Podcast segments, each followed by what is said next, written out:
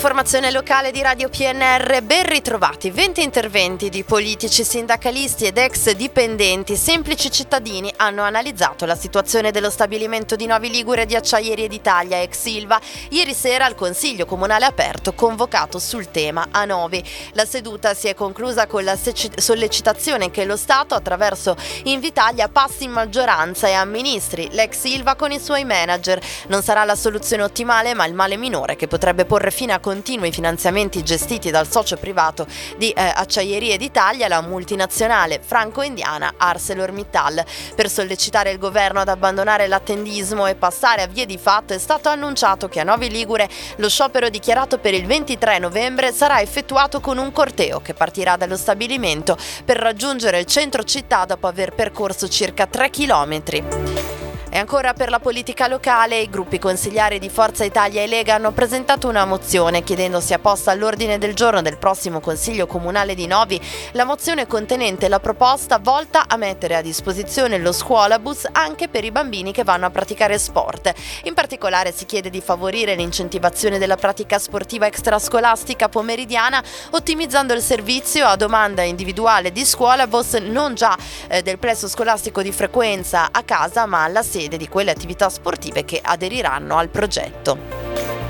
La cronaca giudiziaria, la Procura della Repubblica di Alessandria, a seguito degli sviluppi dell'inchiesta contro la Solvè di Spinetta Marengo in cui si contesta l'ipotesi di disastro ambientale colposa a Stefano Bigini fino a dicembre 2018, direttore di stabilimento, e ad Andrea Diotto, direttore di stabilimento, ha chiesto il rinvio a giudizio. Per i due indagati sotto accusa anche l'azienda per l'ipotesi di responsabilità amministrativa commessa a vantaggio e nell'interesse dell'ente per il risparmio dei costi di bonifica e la maggiore efficacia della produzione industriale.